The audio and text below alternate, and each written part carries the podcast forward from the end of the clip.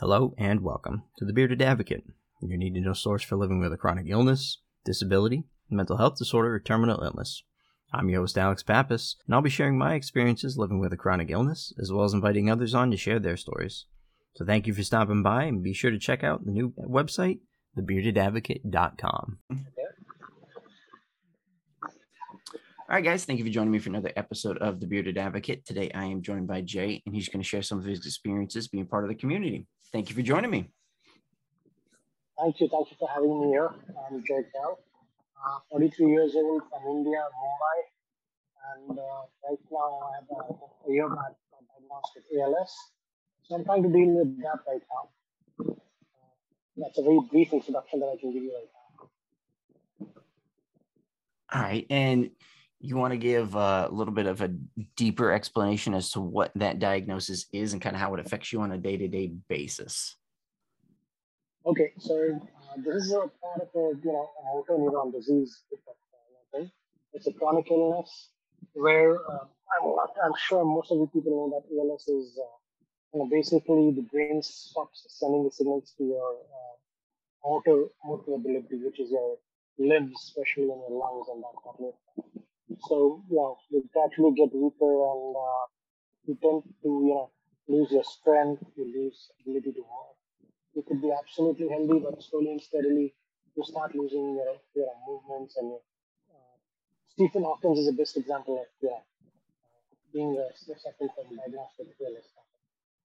So in my case, uh, particularly right now, I am uh, you know not able to walk. I'm now part of the wheelchair, uh, on the wheelchair rather, and uh, my movement in my hands as well is uh, very limited. My left hand is weak, absolutely no muscles uh, from my shoulder to my elbow. My right hand is still coping up, uh, but it's not strong enough. But it's still better than my left.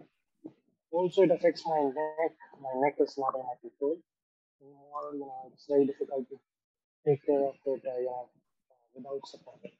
So, uh, and yes, some difficulties in breathing. And uh, part of this is that you have a chronic, uh, what do you say, chronic uh, fatigue. Chronic fatigue, is, yeah. That's always a nasty one. So I tell you about it. So you, know, I can barely walk maybe 10 feet and I'm exhausted. So these are the current symptoms of my uh, current state of my uh, disease. I got diagnosed a year and a half back. Uh, but the symptoms had started, I would say, in 2019, December onwards. So they started and they took a while to kind of get diagnosed.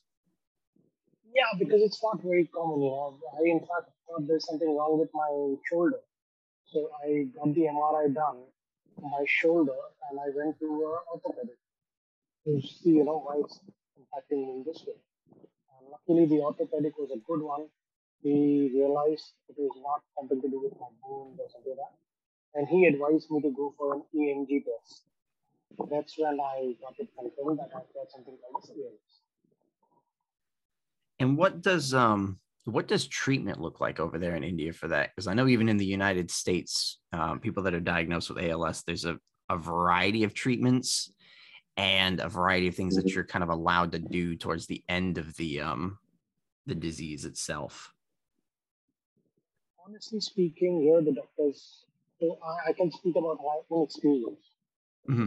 so i showed my reports to the doctor and he had a meeting on uh, zoom with my family because this was during the pandemic time that i got diagnosed we were not allowed to go out and you know, meet the doctor face to face so on the Zoom, he said that you know the best treatment is keep me happy and what I feel like.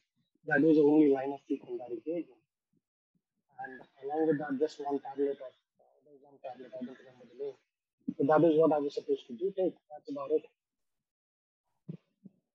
Okay. So that is what the allopathy told me, uh, which made me realize actually they don't have any treatment in allopathy here in India. So that's when I started uh, evaluating the other, other alternative therapies, which included our very own Ayurveda. Then there was homeopathy. So I tried Ayurveda with one of the leading uh, Ayurvedists in India. I spent two months in the ashram, but then that did not help me much, to be honest. And then I tried homeopathy. Also, it's not helping me much treatment, to be honest. Homeopathy is slow. And then there is something called neuro, uh, neurotherapy. I'm trying that right now, which is chemical balance in the body. I'm trying uh, naturopathy. I'm trying acupressure, acupuncture. So all kind of alternative treatments is what I'm trying out right now. And very honestly, nothing seems to be working as of now. Yeah, yeah, because I know. I mean, he, even here in the U.S., there's kind of things that can you know medication that they can give you to help with some of the side effects of it and to kind of slow its progression and, and help with some of the energy or, or movement in general. But there's no treatment to kind of make it better or go away. Um, yes. and, and depending on what state you are in the united states too there's different kind of ways that they go about the progression of it and how bad they'll let it get um, and I say that because my uncle had it and he passed away from it um, two years ago now. No, three years ago now. And thankfully, he was in one of the states where they allowed him to kind of, when he got to a point where it was bad enough, decide that, you know, he just wanted to kind of pass away peacefully versus letting the disease take him, unfortunately. So there's how do they how do they kind of treat that over there do you have to you know do they have anything as it starts getting worse that they help with that? Or do you just have to kind of let it you just have to let it go. Because uh, you have to be, uh, live through it i would say rather than you have to just live through it. And that's how it is. Okay. Yeah because i know even in the us there's a lot of states where it's just you gotta you know kind of see it out till the end. So it's very it's it's interesting here to see the the range of treatment options and how they mm-hmm. treat it based on the state that you're in. Even though you're in the same, you uh-huh. know, all in the United States, it's it varies drastically across the states. So now, unfortunately, in India, we are in the one. There's the same law everywhere in India. Any state you go, it's the same law. Which I mean, it's definitely not a bad thing because at least it's you know everybody gets consistent treatment across the board. Now, I know changing things is probably a lot more work because you know it's got to change across the board and everybody's got to agree on it. But mm-hmm. now, do they with with your diagnosis? Do they have like a specific time frame that they say it's going to start getting like a lot worse? Did they give you a time overall where it's like, hey, you know, you got another year or two? So I, honestly speaking, you know, that's where I differ because what I understand is uh, doctors are kind of starting to play gods now by giving a time frame, to be very honest. That's what I feel. Uh, so I was given two years, a year and a half back. Okay. And it's my own personal agenda to go and meet the doctor after two years and tell him that, you know, I'm still here. You're not done. So don't do that. Know? Don't give them, don't give them a time frame because you never know what will work. I feel personally it's a lot to do with your own it's to do a lot of with your, you know, how you take it up, how you take it mentally ahead. Mm-hmm. That's how it takes. So I was given two years, and it's been one and a half years, and I'm still here. You know, I'm still around, and I don't think so I'm gonna go very soon. Still got, a, got a lot of fight left. Not many, not many. I cannot give up so easily. Now, a question about that. So I know, I know you said it, it definitely affects, you know, how, how you mentally perceive it and how you take it is, is very important. Do you notice any sort of changes, for example, if you're having like a good day when it comes to mental health, or if you're more depressed, does it act up more? Or do you think in general, it does. You know, it does? It okay. Does, it does, Yes, obviously it does. Obviously it does. So typically when you're alone and you know you start so one day you get up and you realize, okay, today I feel energetic. You know, today I have energy to move around. So that's the day when you you know you feel good about yourself, and the whole day passes by in a happy state. There are days when you get up and you say today, okay, I'm not working, I'm not this finger is still stuff. And then you start keep thinking and you start thinking about it every now and then. And eventually, you know, you realize that same effect is there on the other parts of your body. It does affect how you take it up, how you get up in the morning, and what kind of mindset are you in. Now, I mean, I talk about mental health a ton on the podcast because I know how important it is. And, and with colitis, right. you know, mental health and stress have a direct impact on my, you know, disease. Right. In India, how is how is kind of mental health handled? Like, are there programs for it? Is it something that people take really seriously? I know you guys are more of a, I would say, spiritual country than the United States. So, do you guys look at mental health differently? because in the US it's kind of just ignored for the most part. And they're starting to get better, but it's pretty much just ignored. See, I would say, you know, here, yes, spiritually, you know, how do I put it across? It's like, you know, you know the cure, you know how it is, you know, you know the mental illness is there. But in spite of knowing the cure or in spite of knowing the way, you don't take it. So, you that's the issue here. However, if you come to part of saying mental illness, is a time still, you. If you say I'm mentally ill, it's been taken as if you're a mad person or you're a psycho. You know? You're a psychotic person. So that's still a taboo here, and that's what people don't come out of it. It could just be, you know, being a depression or a mild depression. People don't want to think about it because, you know, going to a psychiatrist or going to a counselor is treated as, uh, you know, you're mentally not stable. And people still reluctantly, uh, I would say, going to going for a help is still more of an option in the US rather than India. Okay. If you're saying the US is ignored, then you can understand where we stand in India. There's still kind of that. There's a heavy negative stigma around it over there. Yes. Absolutely. Okay. Here, it's it's slowly getting better. Um, I mean, in the United States, if if you're dealing with depression and you get to the point of being suicidal, there's a hotline you can call, which is a good resource, and a lot of people use it. I just notice a lot that there's no sort of resources up until that point. It's like, hey, you know what? If you're getting really bad and you're having a really bad day, you can call us. But unless it's a really mm-hmm. bad day, you're on your own which I think is part of the problem. And from what I've seen, a lot of places around the world are dealing with kind of the same thing when it comes to mental health. Because I've talked to people in a lot of different countries, and it's the same general census of, yeah, there's still a negative stigma around it. And if you know you say you're depressed mm-hmm. or if you're dealing with something, people kind of look at you as if there's something wrong with you.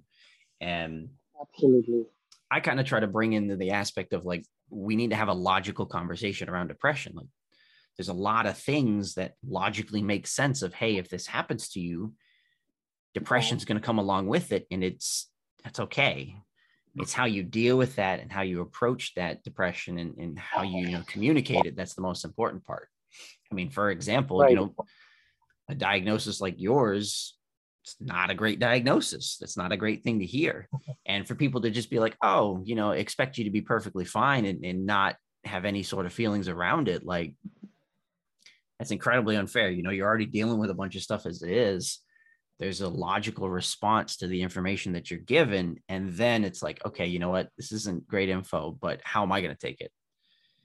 And it kind of touches on the aspect of you talking about like you, you know, staying in that positive mindset and trying to do something with it or looking at, you know, the important aspects of it. Or what I'm trying to do is people that are in that kind of low, that slump, like try to use that to help other people if you can. Use your experience to hopefully help other people that are going through the same thing so that they at least have a better time going through it. Or at least it, it you know it hurts less. And i say that because with my colitis when i started out you know at 17 i made a lot of bad choices that made the colitis a lot worse for myself and i talk about that information all the time and it's like i do it so other people suffer less like you're going to go through it. It's not going to be fun, but if you can suffer less and at least get the most out of that time that you have, it's super important. Absolutely, what you're saying makes sense. Yeah, and that's what we are trying to do here as well. That's what uh, I so I am a part of a community here, which is you know, Healing India that's what a group that we have, uh, we try and talk to people because what happens usually is when you talk to a person suffering from a fatal, you know, chronic illness or something like that, terminal illness, uh, you know, they are depressed. And when they're in depression, what I really figured it out is that if you're in depression, you're inviting your death or the inevitable end much, much before than what it should have been. yeah. even in your even in this state, you know, even in this state.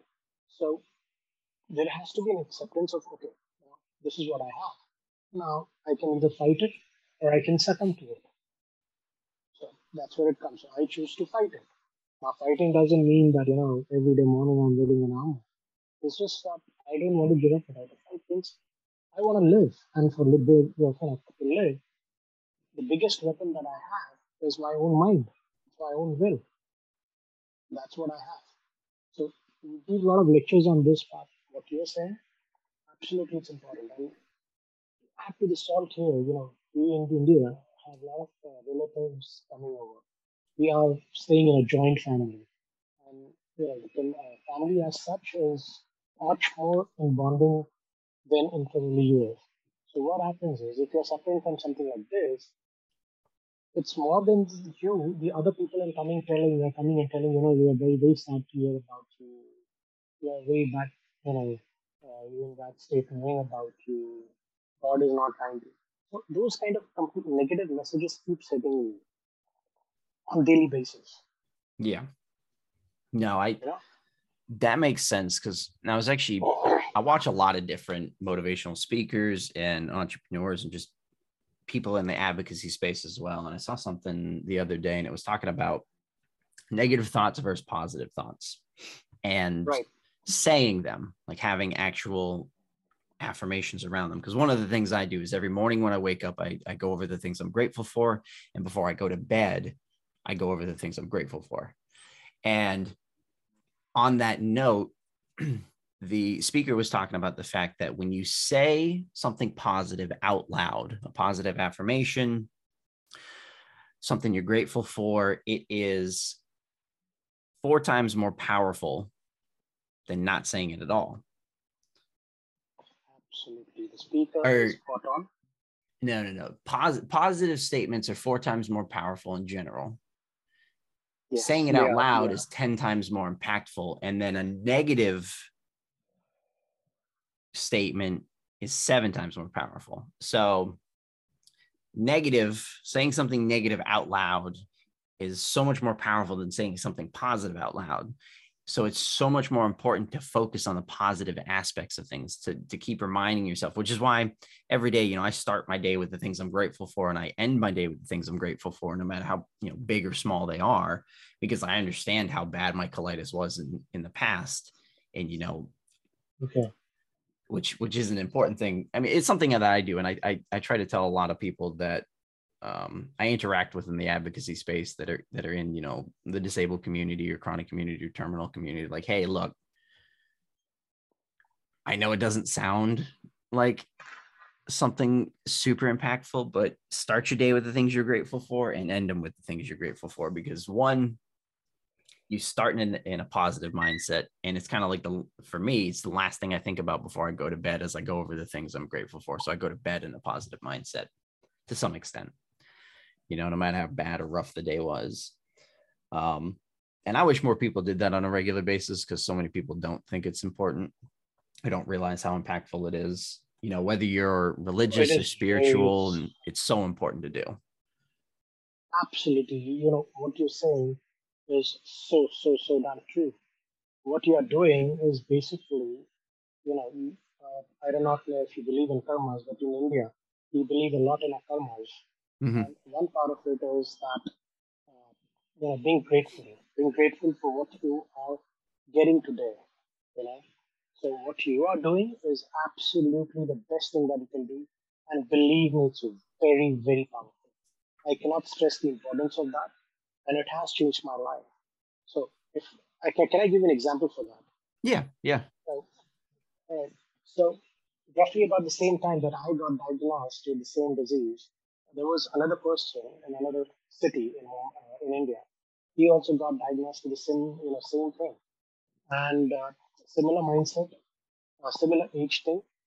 However, the person was very very negative with all the messaging that he was getting there was this time that I was also being asked to speak to him to make him positive, but uh, it didn't make much difference. Unfortunately, the same, same stage that we were in, he passed off a month and a half back. He passed away, you know, being in a similar state, and it was very negative. he had ALS as well. Yeah. And I see not just one, but many cases where people actually prepone their end by being negative about it. Well, I think that's that's part of one of the goals when it comes to talking about mental health so much is I think a lot of people if they haven't, you know, dealt with anything in their life, if they've had a relatively normal life, they haven't had any, you know, massive Yes. things that have kind of you know, when life happens, mm-hmm. the more that happens to you the more used to things you get and the more understanding you are. Like one of the big things that i i talk about a lot on the podcast is i say pain puts things into perspective and that perspective can give us a purpose. And i say that because the more pain and suffering that you experience the more normal it is and the more understanding you can have around it and you can kind of learn a lesson from it so you're more prepared to deal with things that would impact somebody that's never gone through anything more. And in that aspect of what you're talking about, a lot of people that get these extremely bad diagnoses, and even people that have mm-hmm. chronic illnesses that, that aren't a terminal illness or that just have a disability, it has such an impact on them because they've never dealt with anything to this scale, this magnitude, or even close to it. You know, you know, their bad day was, oh, they dropped their coffee in the morning, and that was, you know, that was the highlight of their bad days or somebody broke up with them after you know had a bad relationship or Right. broke up with them. Nothing nothing horrible nothing massively impactful. And i think that's part of why you know i try to talk about mental health so much is because we need to normalize talking about it for even the basic things. You have a bad you know you have a bad week at work you you get a flat tire and you know there's these things that can cause stress or that can impact you in a negative way. Or oh you have a you know you get out of a relationship and you're depressed for a little while. Talking about these things on a regular basis i think can greatly help prepare you in case something big does happen. So when something like this happens you know like a diagnosis like als like you're talking about you can be a little more not necessarily positive around the the diagnosis itself but in a positive mindset and have a better way to handle the emotions that come along with this bad diagnosis or bad news that have you know such an impactful scale on your life Right. I agree, quite agree. You know, what you're saying makes sense. And yes, absolutely. It makes sense. You know, what you said was that earlier, if you're not prepared for it, you know, as you said, dropping your coffee is a bad day for them. Trust me, everything, you know, God has a plan for each one of us. We don't realize it because we cannot see it. But when He does things, uh, I am a God believer in God, so, you know, especially now so more than before. But as I see His scheme of things, you know, I have seen things that could have happened to me earlier. And I feel whatever you know tough times that I faced in my life earlier was only to make me stronger for what was coming. And today I can handle it better. I can deal with this better only because I have gone through that much more tough phase of life, as you said, life. When life happens, yep yes, it does prepare you for that. and and for some of us life happens a lot so we're really prepared when it keeps happening yes. Which- yeah, very true. which I think is, you know, and that's kind of one of my one of my philosophies on the pain puts things into perspective and can give us a purpose. I think, unfortunately, you you know, in this day and age, you're starting to see more more diagnoses, more terminal diagnoses, more chronic diagnoses, more people being disabled um, from various conditions, and I think part of that is a lot of people, I believe, are too comfortable in a normal life. And I say that because, you know, before I got colitis, I didn't really have anything, you know, major issues, no, no health conditions, nothing crazy. But litis, colitis kind of shifted my life in a completely different direction. And it pushed me to the point where I am now, where I have, you know, the podcast and I'm trying to advocate for others. And the reason I say I think that, you know, there's that pain uh, in the long run pushes the purpose behind it is I think there's there's a a larger goal behind it. The more people that are affected by things, the more people are going to start. I think once they get to the proper stage, start trying to help each other, start understanding that the things that they've been through, a lot of people are going through, and it, and it I think gets people to start looking past themselves. It gets people to start being more empathetic, more understanding of what other people are going through, even though you can't see it. And unfortunately, I think a lot of people need to experience it before they start to think about it, which is where a lot of the chronic conditions and, and you know disabilities kind of come into play because you especially if you get diagnosed with something and you've been healthy and then it's just this massive change i think it's getting more people to kind of be aware of like hey this is an important thing we need to talk about. And hopefully in the long run um, the high diagnosis rate will have a positive impact of more resources being available because more people are sharing what they've gone through which you know I, I i definitely appreciate you coming on from the als community because there definitely has been a barrier of entry trying to get people in that community to talk on the podcast. And i understand because my you know my uncle had it and he passed away from it. So i understand the sensitivity around it because it's such a nasty diagnosis and you know the long run effect of it but i think just because you guys are in you know the terminal community it doesn't mean that you guys shouldn't be able to talk what you're going through and be a resource for other people that are going through it now or down the road.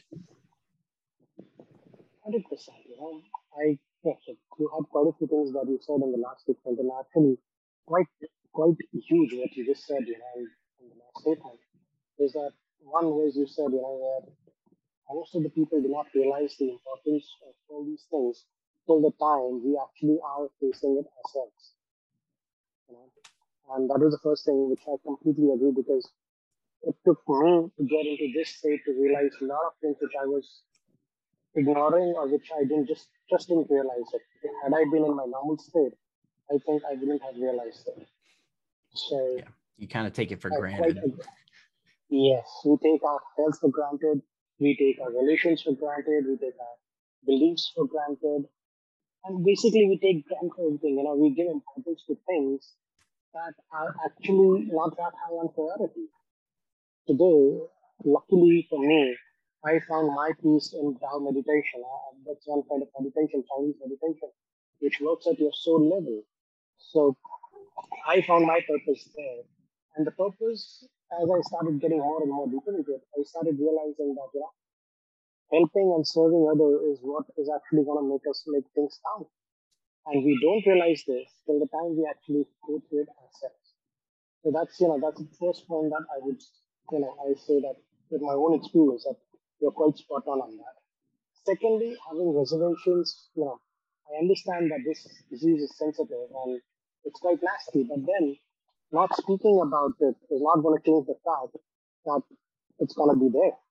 You know, it's still there. So the best you can do is to accept it if you are going through it, rather than you know blaming God for it or blaming whatever. Find what works with you get on a mindset, you know, where you are positive. Get on. So I can, you know, I can say one of the best thing about this is my friends. The way even now they treat me and they talk to me as if I've got nothing. And in fact, when we are sitting together, they make fun of it. You know, it's like as if it's nothing. And it, it, it actually helps, you know, it, it, it actually helps me to be uh, quite normal around them, except my thing, which is there, and actually deal with it much better way, you know, in a healthy mindset. Yeah. So people, if they have something to contribute, if they're going through something, makes more sense for them to come out and speak about it. It will help a lot many more people. And I think that's these are things that we should do without reservations. There's, there should be no barrier. Well, it's it's it's one of those things. It's like you know, just because you're diagnosed with a terminal illness doesn't mean that you're, you know, discounted as a person and, and what you're going through doesn't matter at all. Because I, I feel like the terminal community, there's kind of that, well, at least from, you know, going with my uncle with ALS and I mean, my grandfather passed away from dementia. So I, I think that falls in the terminal community as well. There's this, I've seen kind of pre notion and mindset of like once someone's diagnosed with that, it's just like, well, that's it. that's it. That was that was the end of it. Like yeah. there's still a lot that you can do. There's still a lot that you can learn from. There's still, you know, there's still interactions you can have. Just because you get diagnosed with something, you know, terminal illness doesn't mean that you're just no longer useful as a person. Like, I feel like that's how some people look at it and they kind of act and I understand because it's you know it's it's it's a nasty diagnosis and you know terminal illnesses they have their very you know specific end at some point but to kind of discredit anything that you're doing or have the ability to do is just i think it's just asinine. Like there's so much i know you know part of the als is inability to kind of you know that that physical energy to move around you know your muscles start acting up and you're unable to do things physically that you were able to do in the past. But mentally there's still a ton that can be done you know there's still a ton even Absolutely. talking to people about it helping people you know helping other people that are newer to it um talking to other people in other communities and, and, you know trying to share resources or information or even advocating for the diagnosis because there's a lot of people that have rare diseases that advocate for it to try to raise fundraising to get more research on it and you know i, I wish and, and part of what I'm trying to do is pull a lot of the communities together so there can be more of an understanding as a giant community and, and help raise more awareness for fundraising and such. And ALS in particular in my area, there's a lot of fundraising just due to one of the large uh, real estate investors in the area. His son got ALS and passed away from it. So he created a foundation and they do a ton of stuff in the area for it. Um, and he created a couple handicap accessible parks, and there's like a kids um, like summer camp that's completely handicap accessible. So it definitely, you know, it affects certain people, and they and they do more from it. It's just I wish there was more of an understanding, like, hey, just because you have this doesn't mean you can't have an impact while you're still here. Yeah, so, yeah, in fact, I'm quite happy to hear, you know, the things that are happening there because unfortunately, unlike there in India, most quite a few doctors even don't know what ALS stands for or what does it mean. They haven't even heard of it. So we are a long way from this community, uh, you know, community coming together and doing an advocacy for it. We are trying, but we are still a very small group of people in India here, and we are a long way from you know having those uh, talk with disability people, disabled people, you know, facilities for them in fact, most of the most of the organizations and structures in India are still not without uh, you know this thing, what do you say, are still without the disability factor. So that's why it hurts. It hurts a lot when you know you're not there in the. And uh, as you rightly pointed out, I personally believe that the mind is stronger when the other aspects of your body are not there. Stephen Hawkins became Stephen Hawkins once he was on the chair, right? Mean, it's proven time and time again that the mind is more powerful than the body because you look at look at what people accomplish. I mean, even if you look at all the wealthy people in the world, they're wealthy because they use their mind to get there. They're successful because they use their mind to get there. Even if you look at some of the top spiritual people in the world or people that have been advocates that have made massive change in the world, they mm-hmm. use their mind to get there, their thoughts and how they portrayed them and the you know the words that they used a lot of people just don't realize that you know your mind is so powerful and what you can do with it and oh, it, it can make you do things out of this world. Yeah. And it's you know i think there needs to be more of a conversation around that mindfulness and the power that we do have especially because it's a powerful thing and it can be used for both good and bad as we've seen in history. So it's a matter Absolutely. of yeah i mean you know some amazingly smart individuals in history that have done some absolutely horrible things and on the flip side there's some amazingly smart individuals in history that have done some amazing things and they're just using the power of their mind to you know and thought to make it happen. So yeah emphasizing on and that that kind of swings back to that mental health talk you know talking about mental health and strengthening the mind to prepare for things like this and to be able to understand things like this is so important can just give you a quick example of that. Uh, so I'm sorry that I did not introduce on what I do for a living. Uh, basically, I run my own company uh, where we are into a distribution business for some mobile phones. Now, before I got diagnosed, I only had one product line for my distribution. Now, post getting, you know, post being diagnosed with this, the only thing that was working very sharply for me was my mind And today, with God's grace, we have six different lines of uh, distribution. And believe me, physically, I cannot do a damn thing. It's all the mind. But then you put your mind to the right place, you build up your team, you build up your processes, and then you have you're expanding the business. Whereas people had advised me to wind up my business. You know, people advise actually advised me that you know you're physically not capable enough, you are not going to be able to manage it. So why waste time or why waste your energy? But they don't realize that's what gives me happiness. Yeah. My work keeps me occupied from morning 10 a.m. you know evening 8 p.m. So I, am focused there. I'm increasing my business, and it's actually working out well. Well, and that's but as you said, it's all about your mind. Well, and that's something I talk a lot about when it comes to mental health, and I talk about it for people that have you know chronic illnesses, disabilities, terminal illnesses. Idle time can be the worst thing if you're not in the right mindset. and I say that because yeah, like I have, I'm like 90% sure I have ADHD. I need to go actually get diagnosed. But the way that my mind thinks, it's just all over the place. And when I'm in a positive mindset, it's mm-hmm. super creative, you know, like working on the podcast, I'm coming up with all kinds of ideas to expand into other social media platforms, programs to work on, content to release. Like there's all these ideas constantly rattling around in my head. You know, I write them all down and I go through them when I'm sit down and focused on it. But when you're in a negative mindset, when you're dealing with something like, especially when I was first diagnosed, having that idle time to just sit and think when you're thinking negative thoughts, they can snowball so rapidly. And a small thought can turn into this massive negative thing, including all the emo- emotions that come along with it. And that's horrible. So i talk to people all the time like finding something that you can distract yourself with. Like i'm a gamer. I, I listen to music. You know i work on cars. I run the podcast now which is a big big one for me that takes up a lot of time. But setting aside time for you to just be in a good mindset and even if it's something that just kind of distracts you so you can take a minute to step away from stress and then come back to it kind of refreshed is super important. And you know that's that's exactly what you're talking about. You have the time to mentally focus on your business and growing it. And that's what you do. And it keeps you focused on that. It keeps you focused on growing.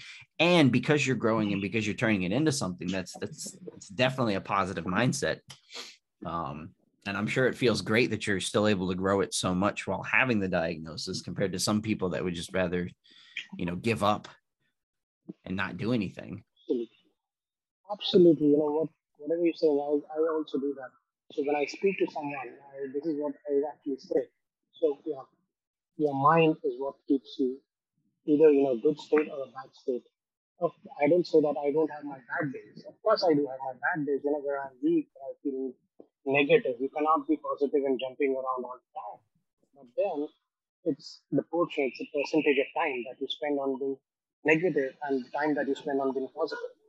Now, if you want to talk about mental health, how do you get into something as, as nasty as this? How can you be positive? That's a question that's been asked to me a lot of times. And I say it comes from, you know, acceptance. One is because of my acceptance of what I have. That's the step number one. But yes, I, have it.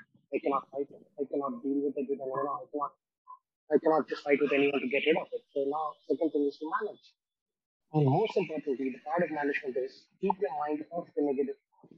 Now, to keep your mind off negativity, the best thing that you can do is to keep your mind focused on something positive. Now, for me, that was my work, that was my down.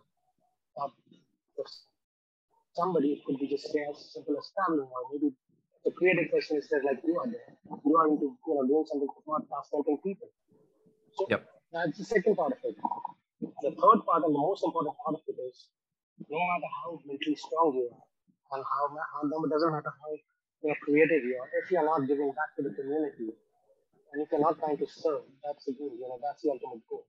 And if you're not sharing what's happening, there's a lot, you know, a big chunk of your peace or a big chunk of your mental satisfaction that is not going to come to you.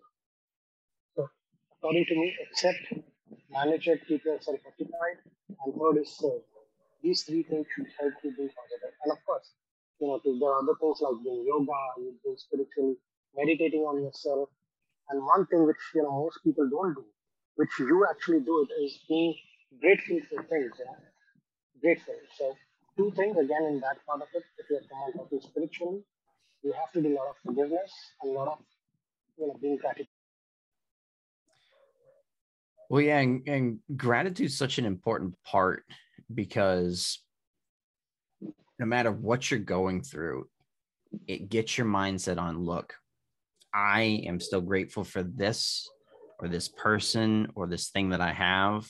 Like, even if it's as simple as, look, I'm grateful for the roof over my head, I'm grateful for the food that I eat, yes. and I'm grateful for the money that I earn. Like, at a fundamental level, you still have to appreciate the, the day-to-day things that happen that allow you to function like you know you might not have that sports car that you want or you might be in the hospital or you know you might have lost a job but you still have to be grateful for the people around you you know your family and so many people get hung up on the negative thing that they're focused on. And a lot of the times you know when one door closes another one opens. But if you're stuck on this mindset of so so much negativity this open door you might walk right by. Like the opportunity of a lifetime is right there because you know what? And, and i and i think about it a lot because i spent a ton of time in the hospital with my diagnosis and you know as someone that has a chronic condition or that has a disability when you have a lot of downtime physically because of your condition you have so much time to mentally focus on things. And there's definitely a grieving process and there's you know there's the the depression side of it. But if you can understand like look i can't control certain things so why am i stressing over and focusing on them? I need to focus on the things that i can control and the things that i can work on. And it's the same mindset of uh, or same idea when it comes to things you know negatively impacting your life. If you can't control them like you can't control your diagnosis. So why waste so much mental energy and time stressing over something you can't control? Focus on the things that you can control, which in your case, you know, you're you're you're growing your business to some place that it may not have ever grown to if you didn't get the diagnosis because you're mm-hmm. like, you know what, this is what I need to do now. This is what's going to happen. Precisely. And you're focused on the things that you can control. You can't physically go do things now. You're focused on your business, which is, I mean, a lot of people don't realize most businesses are mental mental aspect. There is I think when you're setting a business up, there's a lot of physical stuff involved. But once it's set up and kind of doing its thing, a lot of running it is just, just telling other people what to do, making phone calls, you know, connecting people to people. Absolutely. You know, what you're saying is absolutely strong. Now, you know, if you say uh, being gratitude, you just grateful for the time, I would say, you know, let's take down a step below. If I get up in the morning today, if I open my eyes, I'm thankful for that I stay there. If I can breathe, I'm grateful for that. I can move my fingers. I can still, you know, sit. I can talk to you. I, you know, I, am able to talk to you right now. Yeah. You know, that's that's a positive. That's, that's, I'm grateful for that because ideally in ALS, one of the major aspects is that the vocal cord gets disrupted badly. You can't speak. You can't talk. So I'm grateful for that. You know. So these are I would take that to that level. You know, much more basic level than yeah. any of this. You know, you should be grateful for that. It starts from right from there. You know, well, then comes the family, then comes the friends, then comes your business, then comes everything else. Well, yeah, and that's that's important. And and I usually like I, I reference, you know, grateful for the roof over my head, the food that I eat, and the money that I earn, just because mm-hmm. in the US, the the social aspect of it there's this there's this expectation where you know you have to be making a lot of money you have to have a nice house you have to have nice cars it's all focused on the financial aspects of it and there's no there's no focus on i like, guess this is yeah this is standard everywhere. Yeah yeah okay. standard, it's it's still yeah. It, it's it's such a problem. So you know i look at that and and I say that because, you know, with my condition, I've been at the point where I wasn't able to work or I was stuck in the hospital for like three, three weeks, which is never fun. So, you know, the simple things for me, it's like, okay, you know, I'm grateful that I'm in, in my actual home. I can sleep in my actual bed. You know, I'm grateful that I can still go to work and make, you know, make money and, and pay for things. I'm definitely grateful that I have the time and energy to do the podcast because I mean, I work a 40 hour week and then I put probably 30 to 60 hours a week into the podcast, depending on the week. Wow. Between, yeah, talking to people, recording, editing. I mean, I'm constantly for Instagram, Facebook, and Twitter. I make motivational posters that get posted twice a day to kind of keep people interacted. I'm going to start working on like episode highlights. Like I'm always working on this and and I'm grateful that I have the energy to do that because I know points in my life where that was definitely not the case. Like I wouldn't I would get home from my 40 hour job week and I would just be like out of it because my colitis didn't I, I was you know that, that chronic fatigue aspect. So kudos to you, you know, that you're doing these things. Got so much energy to do. Wow.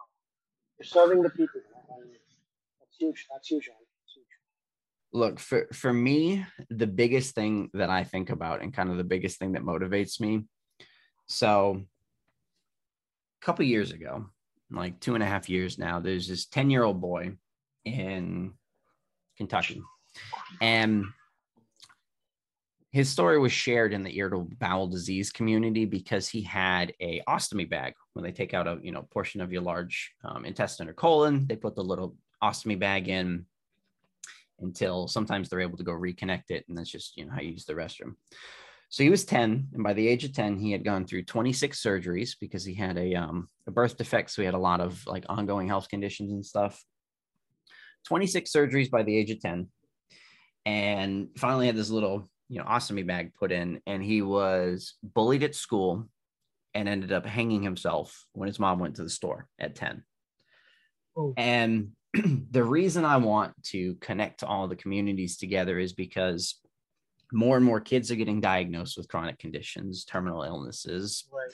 disabilities in general and it's impacting more people and with covid you know suicide rates skyrocketed because people were stuck inside especially people that have you know all these different health conditions it definitely affected them. And some people are still stuck inside because of the you know being high risk. Um, for me it's so important to connect people to help curve that problem because the way i look at it is i got colitis at 17 it took me a very long time to deal with it and get to the point where I wanted to start an advocacy effort, which kind of came together in the past two years. So after about eight years, I started kind of being like, okay, I need to start doing something. I'm right. helping the community because I'm part of the community and I was affected by it. And I understand when it comes to colitis or a lot of conditions, how bad it can get both mentally, you know, how dark of a place you can go, and physically, the physical pain that can be associated with it. I don't have a doctorate. I don't have, you know, I'm, I'm not in the medical field. I don't have a degree in anything related to health, but I'm still trying to help the community. Now, I wonder all the people that are part of these communities that unfortunately commit suicide because they didn't get the help that they needed, they didn't get the support that they needed, or because they were taunted so much because of what they're going through, which is already painful enough what kind of an impact would those people have had if they had help and decided to get into the community that they're in? Like that 10 year old boy what if what if he had somebody in his community reach out help him and mentor him? And because he was you know at 10 he was dealing with it and he's been dealing with it his whole life what at 10 or 11 or 12 or even career day in high school he decided you know what? I'm going to go into medicine I'm going to go into medicine and I'm going to research my disease or my condition. And they put the time and energy into it. What if they find a cure? What if they find a treatment method? What if they find some life changing thing for the people that are diagnosed with these conditions? Same thing even goes for like terminal conditions. What if what if some of these kids that are exposed to these conditions on an early age, whether it's a family member that goes through it what if they get so involved in it that they end up being the person that comes up with a better treatment plan or a cure or something that can change treatment for people that are diagnosed with a terminal illness or a disease because I mean, you know how it is. A lot of the medication that's on the market that's designed to treat certain conditions, a lot of them aren't even meant to treat things. Like they're they're accidentally discovered when they're trying to come up with research for something else. And they're like, hey, well, we didn't cure this, but wow, this works really well in this condition. so I think about that all the time. And it's it's trying to pull everybody together to say, look, you know, I know you're going through something hard, but you can make such an impact with what you're going through once you get through it. Or in your case, you can make an impact while you're dealing with it right until the end. So it's it's super important and, and I think about it so much of like, hey, there's all these people that are suffering. And where would we be if they had the support that they needed? What kind of an impact could they have had?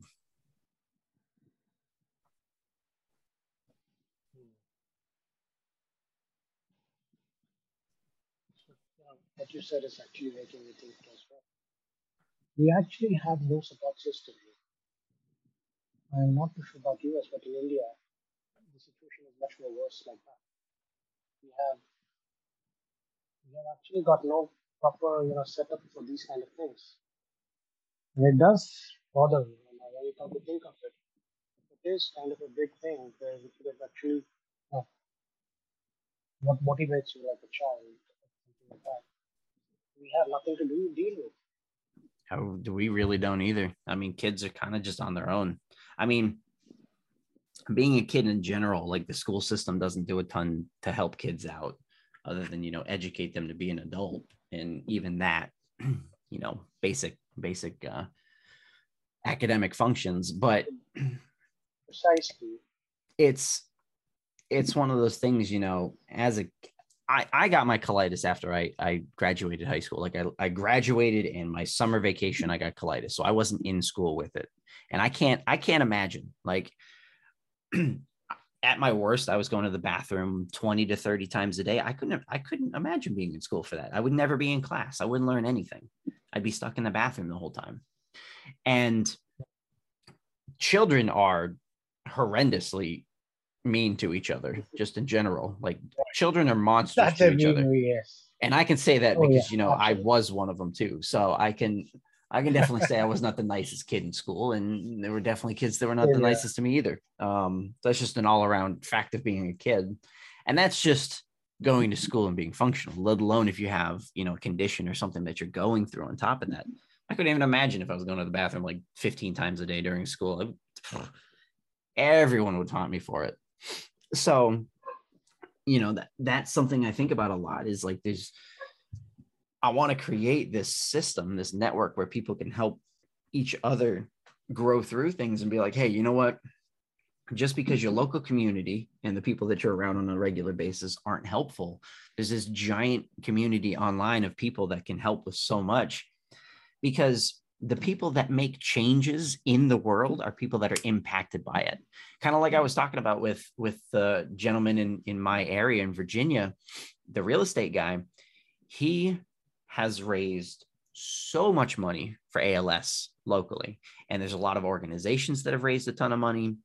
One of the local organizations ended up raising i think it was close to like $3 million and the real estate guys raised a ton of money for als research because he was directly impacted by it. Right. So there has to be this network. There needs to be kind of a community for people that are directly affected by things so that they make it through it. And I mean, it's a little different for terminal illness because, you know, the diagnosis has an end at some point. But on the flip side, for a di- you know a disability or a chronic illness, there needs to be support too, because it's like, hey, look, just because you have this doesn't mean your life's over like you can still do a lot and there might be some people around you that are not supportive and that are creating issues but that's not a reflection of the entire world because there's a ton of people in the health community that can give you all the support you need and they're complete strangers complete strangers which is the biggest thing that, that kind of blows my mind is i can go in terminal illness groups, disability groups, chronic illness groups, mental health groups, and just ask for help. 80% of the people in that group willing to help you as much as they can. As much as they can. They don't know you, they've never interacted with you, but they understand like we all understand on a fundamental level what we're all going through because we've all been there to some degree.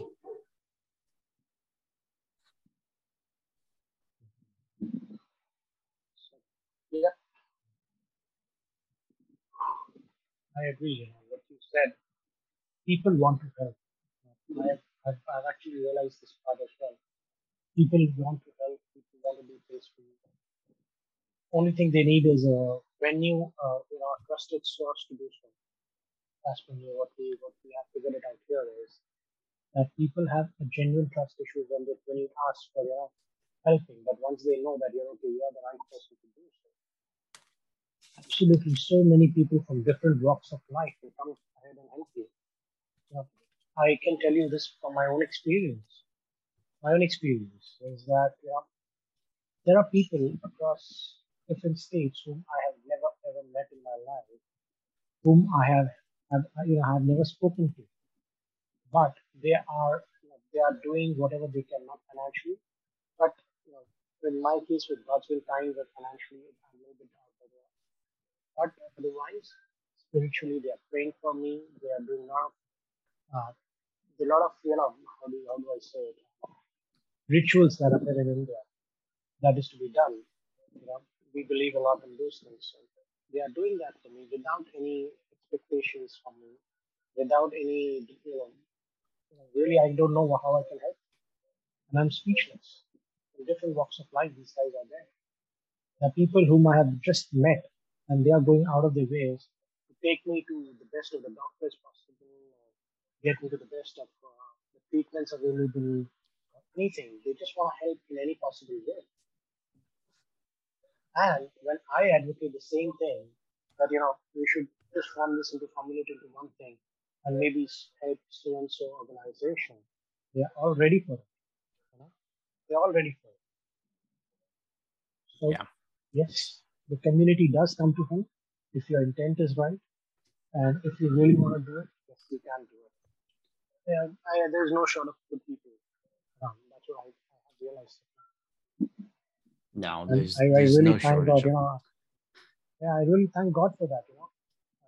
I, I see them all around me. you know, And believe me, again, coming to the back, coming back to the point that if I was in my normal health condition, I wouldn't get to know and I wouldn't realize it. I am a much different person than what I was earlier. I observe these. I'm grateful for these people coming into my life now. And I'm really thankful, you know, from what way, whatever my state, at least I got to know this side of the story. So yeah, Well, yeah, and that's, I mean, you know, I was telling you earlier, I've probably interviewed 80 or so people on the podcast, and I've Right. interviewed people from all over the place. You're the first person from India, which I think it's really cool because I get to see see how things are handled over there. But I've talked to people in Australia, New Zealand, the UK, Canada. Um, and the people that I interview on the podcast, I think are some of the best people that I've interacted with in general. And I've moved all over the place. I've lived in like a couple different states here, a bunch of different towns. I've gone to different schools, worked in a ton of different places, and met a ton of people. But some of the best people that I've met and that I know are from the advocacy and health groups that I've met through the podcast. Never met them before, simply been like, hey, who wants to come on the podcast? And from talking to them, like, they're some of the most genuine people. They're some of the most informative people, and definitely some of the most empathetic because we all understand that we're going through something.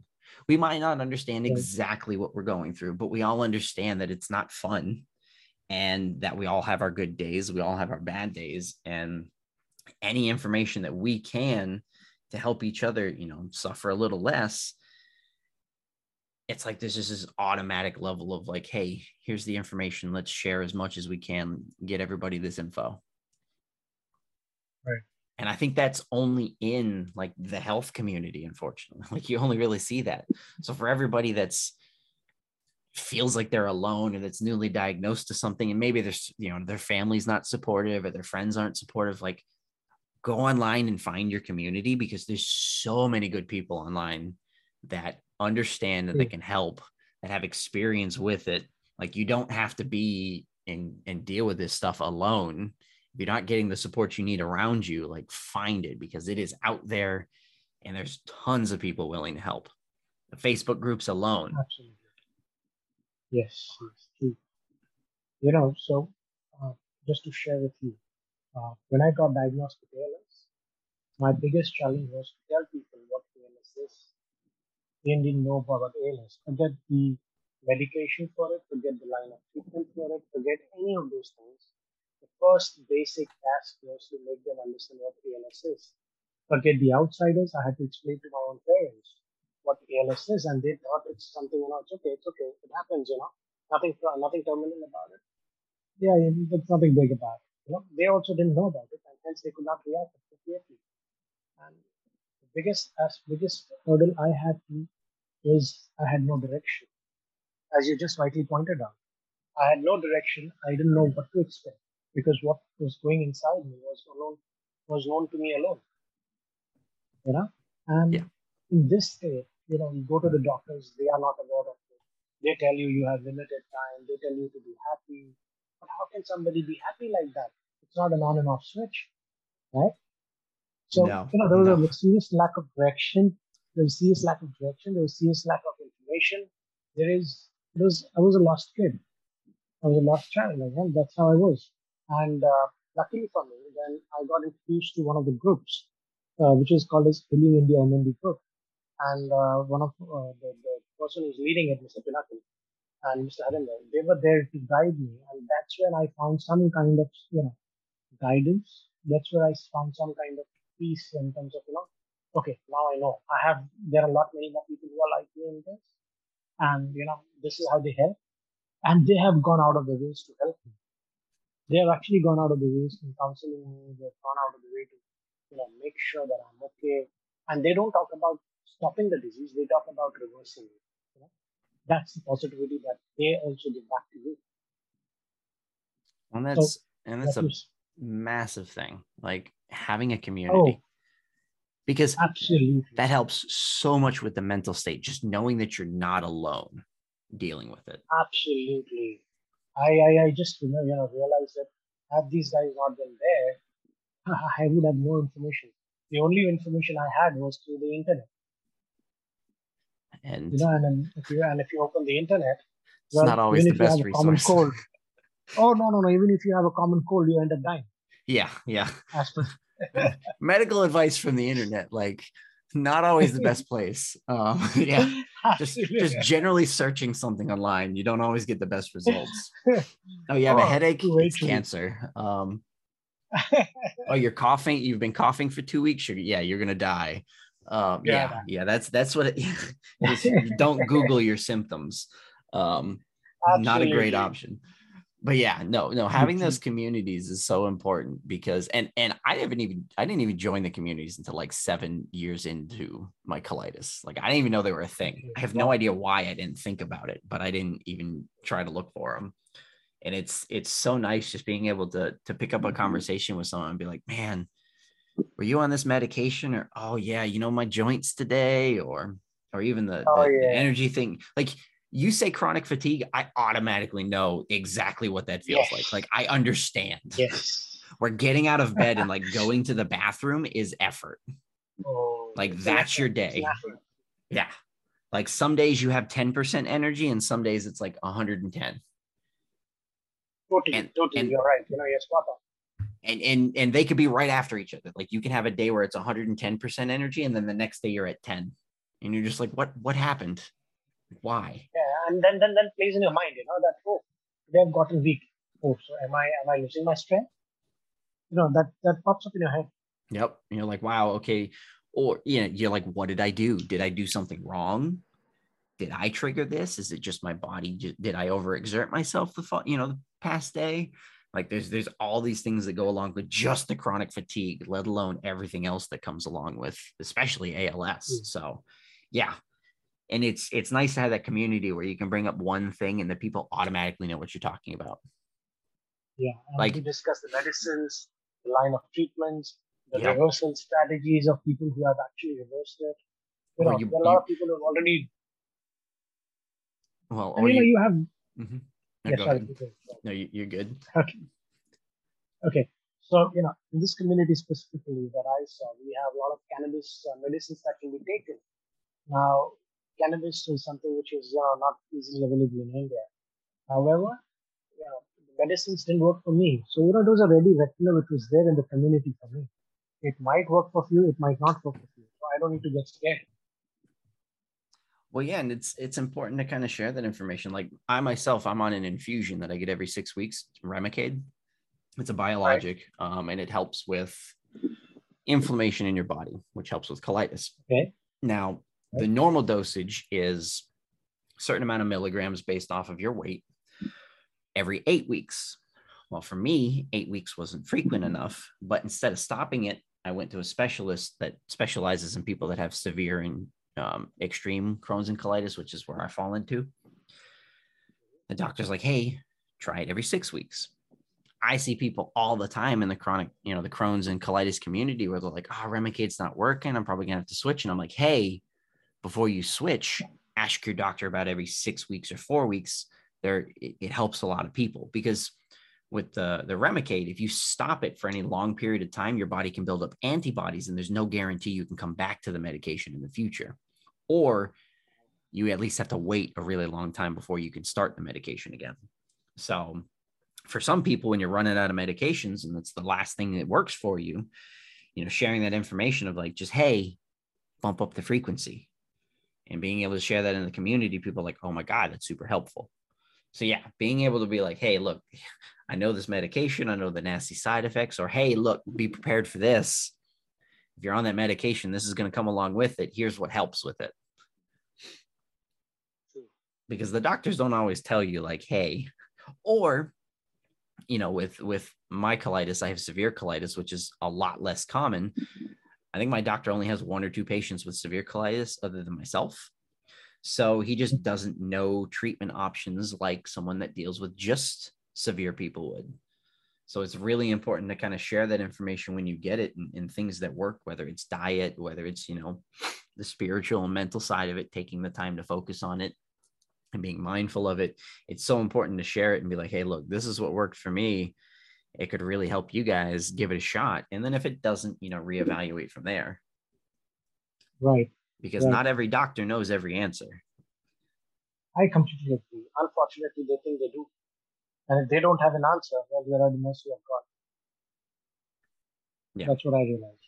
So it's that's that's where the community I think kind of fills in. And you know, I don't I don't know about over there, but over here we definitely have doctors that are very wrong with their information and they tell people one thing that's completely wrong, whether it comes to a specific oh, it's everywhere. Disease. It's everywhere. Yeah. So yeah, and and I would imagine same everywhere. So if somebody's getting all of their information about ALS from one specific doctor that's really bad and doesn't is giving out the wrong information, like they can be panicked. They can be overly panicked. It's oh. already a bad enough diagnosis as it is, and then somebody giving incorrect information on top of the diagnosis can can you know spiral into a panic and definitely doesn't help with the diagnosis in itself.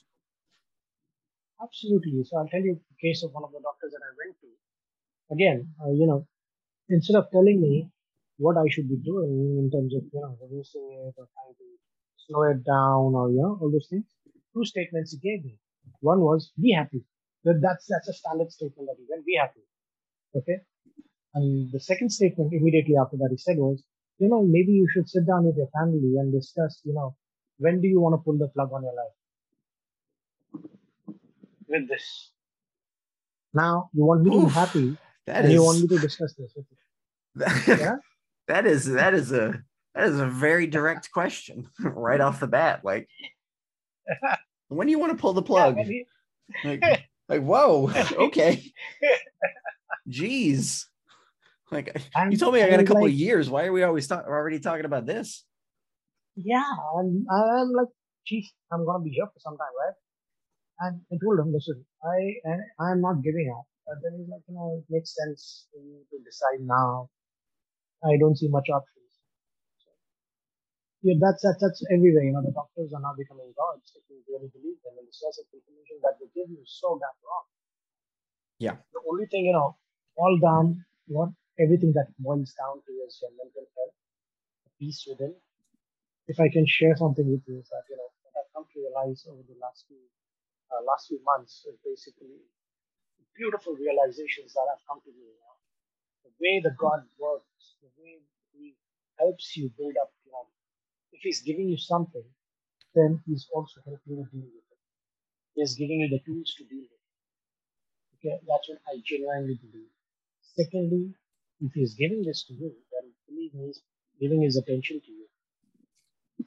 He's helping you. Know, again, in India we are strong believers of karma, and we believe that you know it's actually helping us get cleared of a karma very soon, very clearly. Which means He loves you. He wants you to get cleared up fast. You know. And the only thing that I wish for is that whenever my end is here, and if we, if there is any reincarnation or next life, next birth, I do not know. I really don't know. But if there is, then you know I really don't want to start back. With this beautiful realizations in life, I could. I would want to have the basic knowledge with me, and I don't know how I can do that. That's that's how that's that's the realization that I have. so Yes. you know i believe i believe that everything negative in our life is a lesson to teach us something and i think so many people take all these negative lessons and they just throw a little pity party around it which i could say because i've done that in the past with my colitis you know i went through that stage of feeling bad for myself and oh what was me um but i think truly that everything bad that happens to us is meant to teach us something and to push us in a direction. And, you know, I, I agree with the whole helping other people aspect because it's so important. And I think, I think you get this level of satisfaction and this feeling from helping others that you can't get from anything else. It doesn't come from being successful. It doesn't come from having a lot of money, being in an amazing relationship there's just this feeling that comes along with just helping someone else just to help them that you can't get anywhere else and it's so satisfying Oh, it's And- satisfying thing you can do. Yeah and, and people that don't like give back to their community whether it's the local community or the health community whatever community they're a part of they don't understand because like they, do- they don't understand why you try to help so much. Like like when i run the podcast people uh, there's so many people that around me in, in, work and and that i used to go to school with and, and that i know that don't understand why i put so much time into the podcast. That like well you're making any money from it? No well, so you spend money on it. Like, yeah, I spend money to run the podcast and I spend a ton of time doing it. Well, you could do all these other things with that time. Like, well, I know, but that's not helping people. Like, that's not the point. Like, yes, I could get a second job and work 30 to 40 hours a week. I could make a lot of money and I could do a lot of things with it, but it's not helping people. And they don't understand because they haven't just helped people to help them. So they don't understand that feeling or the point or, you know, the purpose of it. Very true. So I, I completely get it. Yeah, there- there's a saying, you know, don't do drugs. And I completely say that, you know, if you want to get as high as what you're doing with this stupidity of having drugs, try helping somebody and see that. See that how high you get. The kick that you get out of helping people. That cannot be that cannot be challenged or be paralleled. It's And don't don't help anyone with the expectation of getting something back. That's not helping. no, no, no. That's that's a that's a ser- that's service. Like that's a service for that's that's exchanging time. You put something in and you expect Right. something back. Like when, when you're supposed when you're helping people, you're you're serving other people. It's supposed to be just because it's what you're gonna do. Like you're not expecting anything back, not expecting a specific, you know, return. And in most cases, even if the person doesn't know you, much more better. Yeah. And you know what and and i think you know you have to go into it with that expectation because if you're truly helping someone a lot of the times they're not in the mindset or they're not in the place to give anything back to begin with Precise. like they're Precisely they're in such a you know they're in such a dark place mentally physically financially emotionally like you helping them is just to bring them out of that darkness. And they're just getting back into the light and just beginning to understand like hey look i can still do things. This is you know i'm still worth i still have worth to me even though something bad happened. Like they're in no place to give back or to do anything yet. And at the end of the day the goal is to help them up. So when they're ready they can start helping other people. Right. not you other people that need it. Straightforward straightforward well that's you know i want to get um at some point i want to get a tattoo on my forearm and i'm i'm greek so i want to get it in greek lettering. Okay. I'm part All greek right. and i'm part french canadian but i want to get it. It's um e ego imutufos punlabis stos skotati which is i am the light that shines in the dark in greek and wow.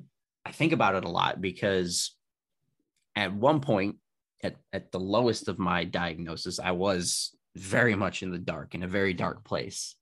And you know that, that saying that i kind of came up with is really important to me because i do want like i'm at that point now where i want to be that light and start pulling people out of the darkness because i know how bad it is. Like i've been there and i think it's really important to kind of pull people up and a lot of them are just going to kind of go back to their normal grind which is the goal um, but you're going to pull some of them up, and every once in a while, there's going to be someone that comes along and be like, you know what? I'm going to start doing the same thing you're doing. I'm going to start pulling other mm-hmm. people up because they understand, all right, I was there. Now I have the tools to help other people out.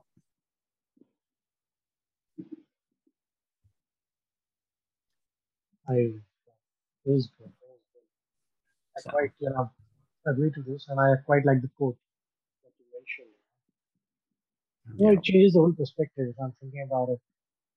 When you go through all this, it changes the perspective about the whole world. I mean, look at the world is different now. I remember myself being angry, now I remember myself being more understanding and helping them. Earlier I would shout at somebody for not doing something. Now I realize, you know, as you said, that that person is in a dark place. Instead of shouting or something like that, that guy needs help. Help him maybe he'll help other one. Well, that's the thing. Help help one person at a time, and when they're ready in time, they'll start helping people, and those people will start helping people. So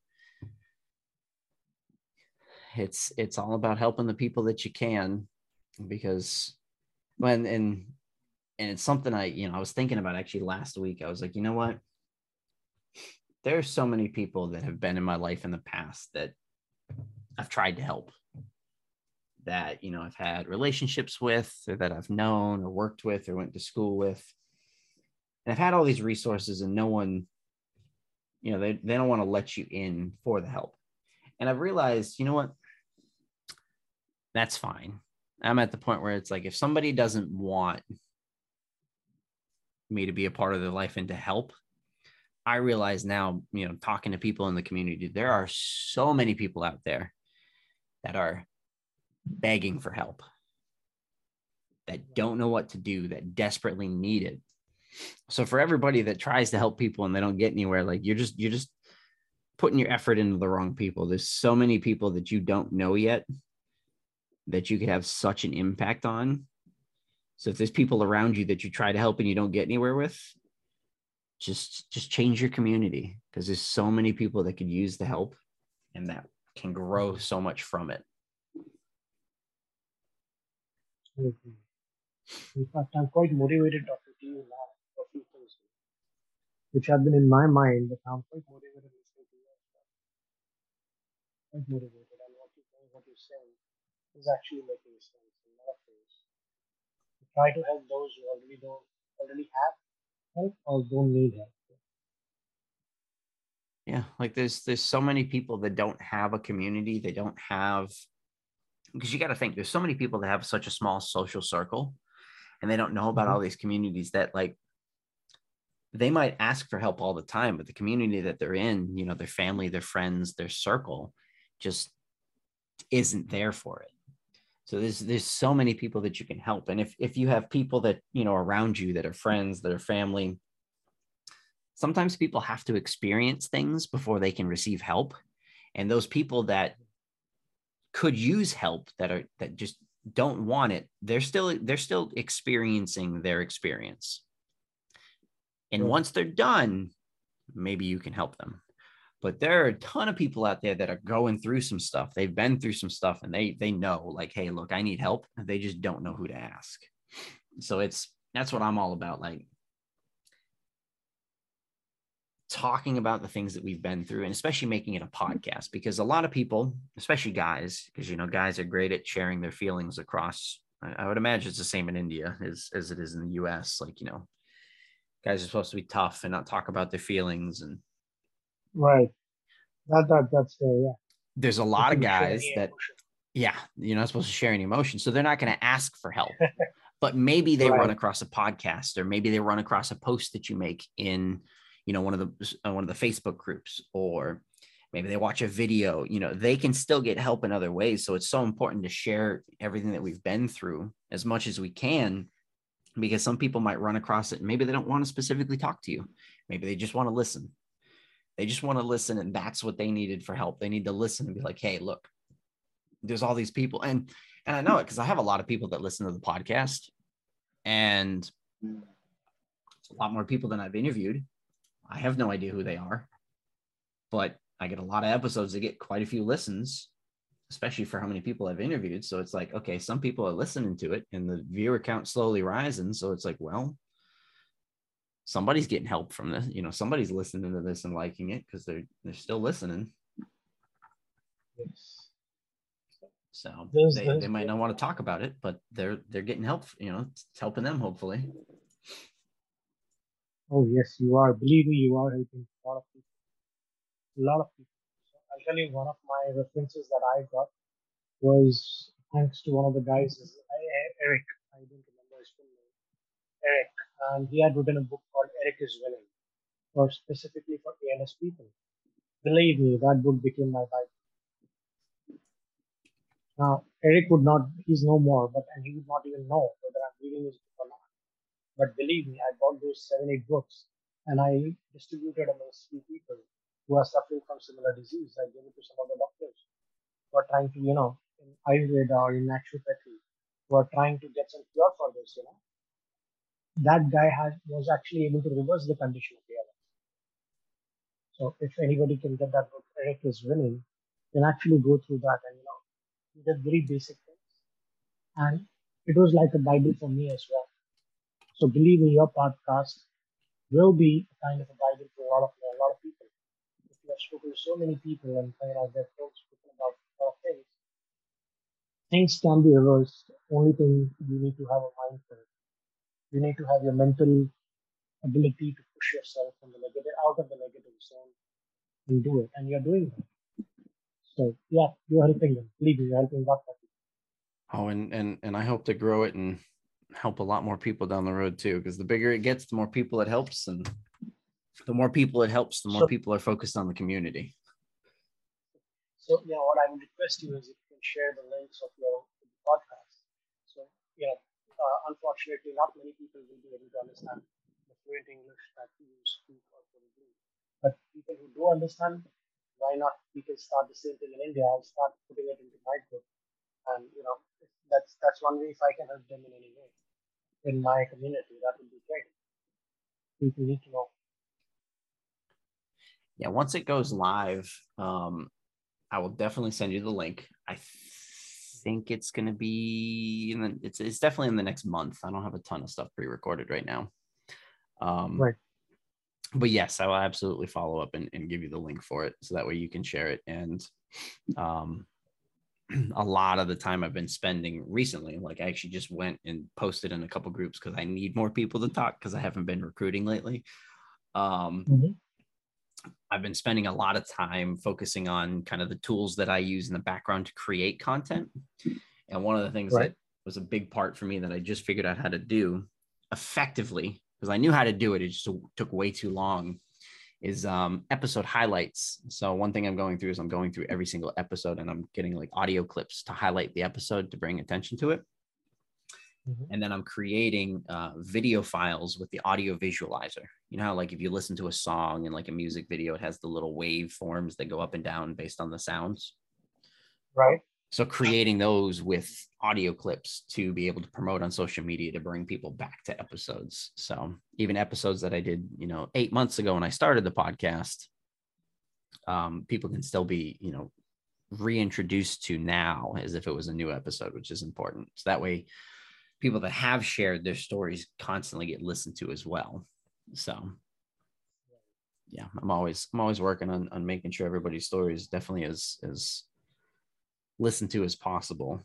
Um, and I'm finally starting to find the tools to make it easier for myself because it used to take forever.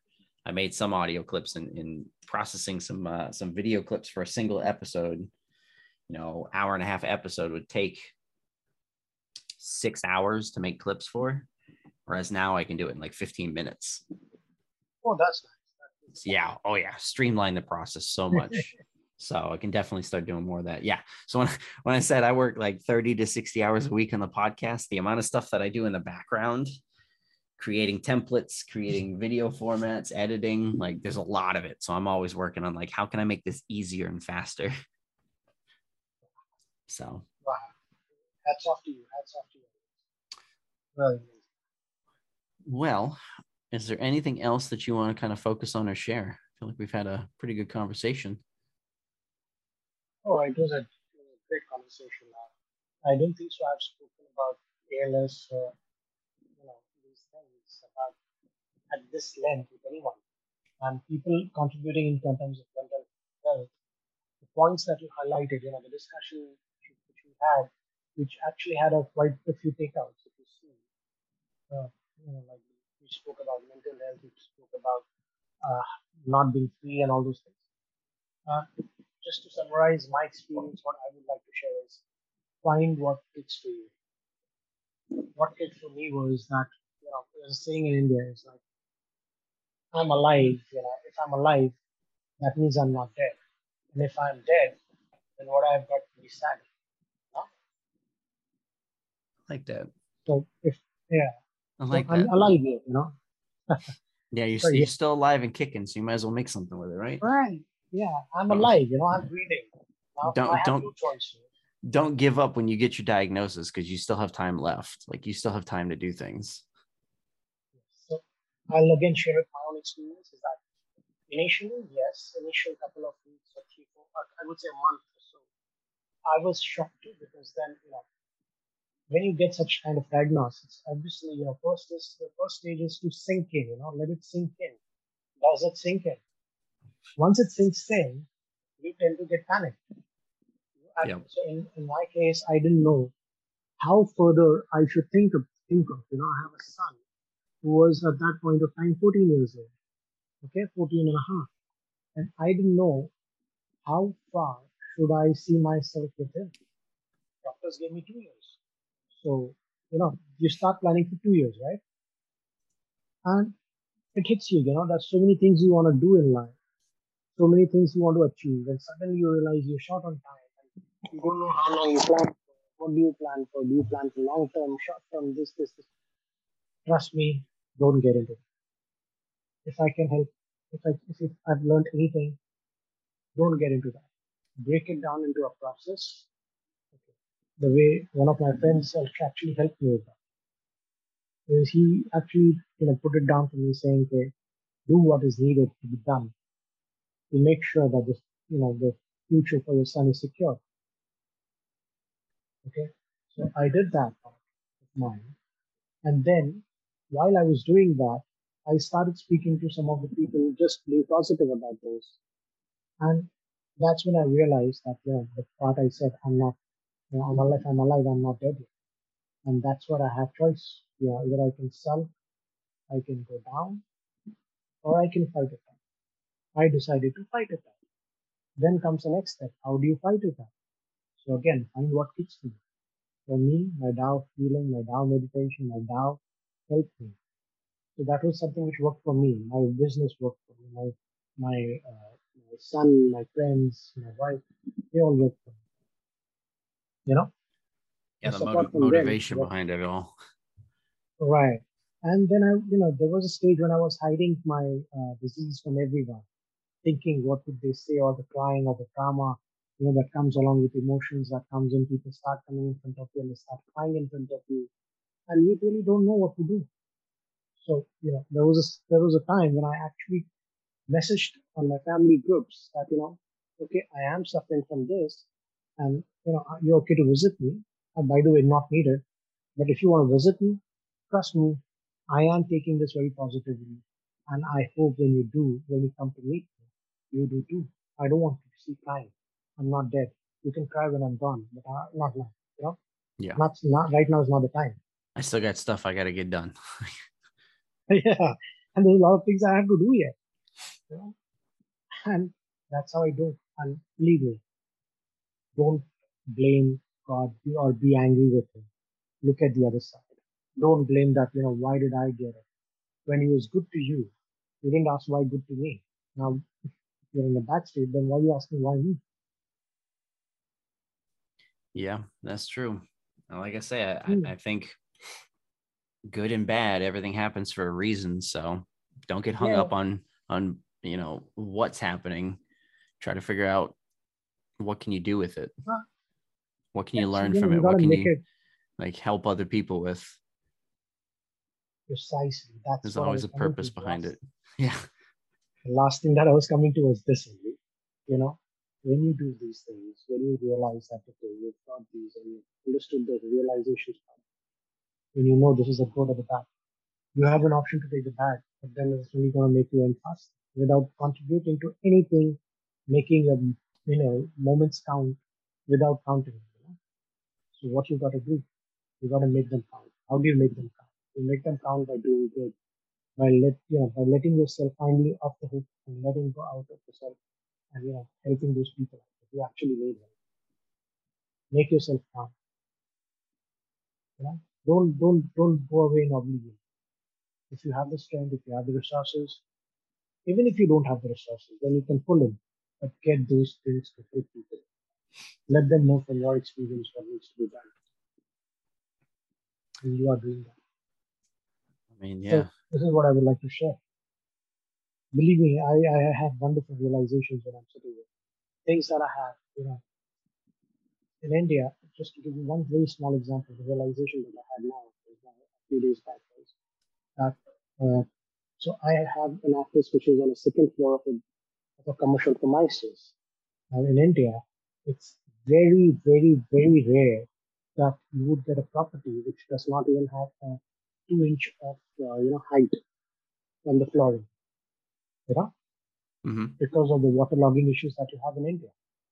But two years back, when I was selecting my office premises, today I realized the benefit of this when I can just roll off my wheelchair from my car to my elevator to my office right till my desk, and there's not even a half an inch gap. So maybe. Oh, you muted yourself. There we go. I see the positive of it. But no, he was he was giving me this realization. He was preparing me for this. That's why he ensured that Yeah. So, some of the simplest things you don't think about in, in the long run they have a have an impact like being able to get up to your office with a wheelchair. Yes absolutely. It makes, makes a lot of sense he's here he's something he's not left. Have that yeah, these are my realizations. Well, well, that is good. Um, well, I appreciate you coming on. I'll go ahead and stop the recording real quick.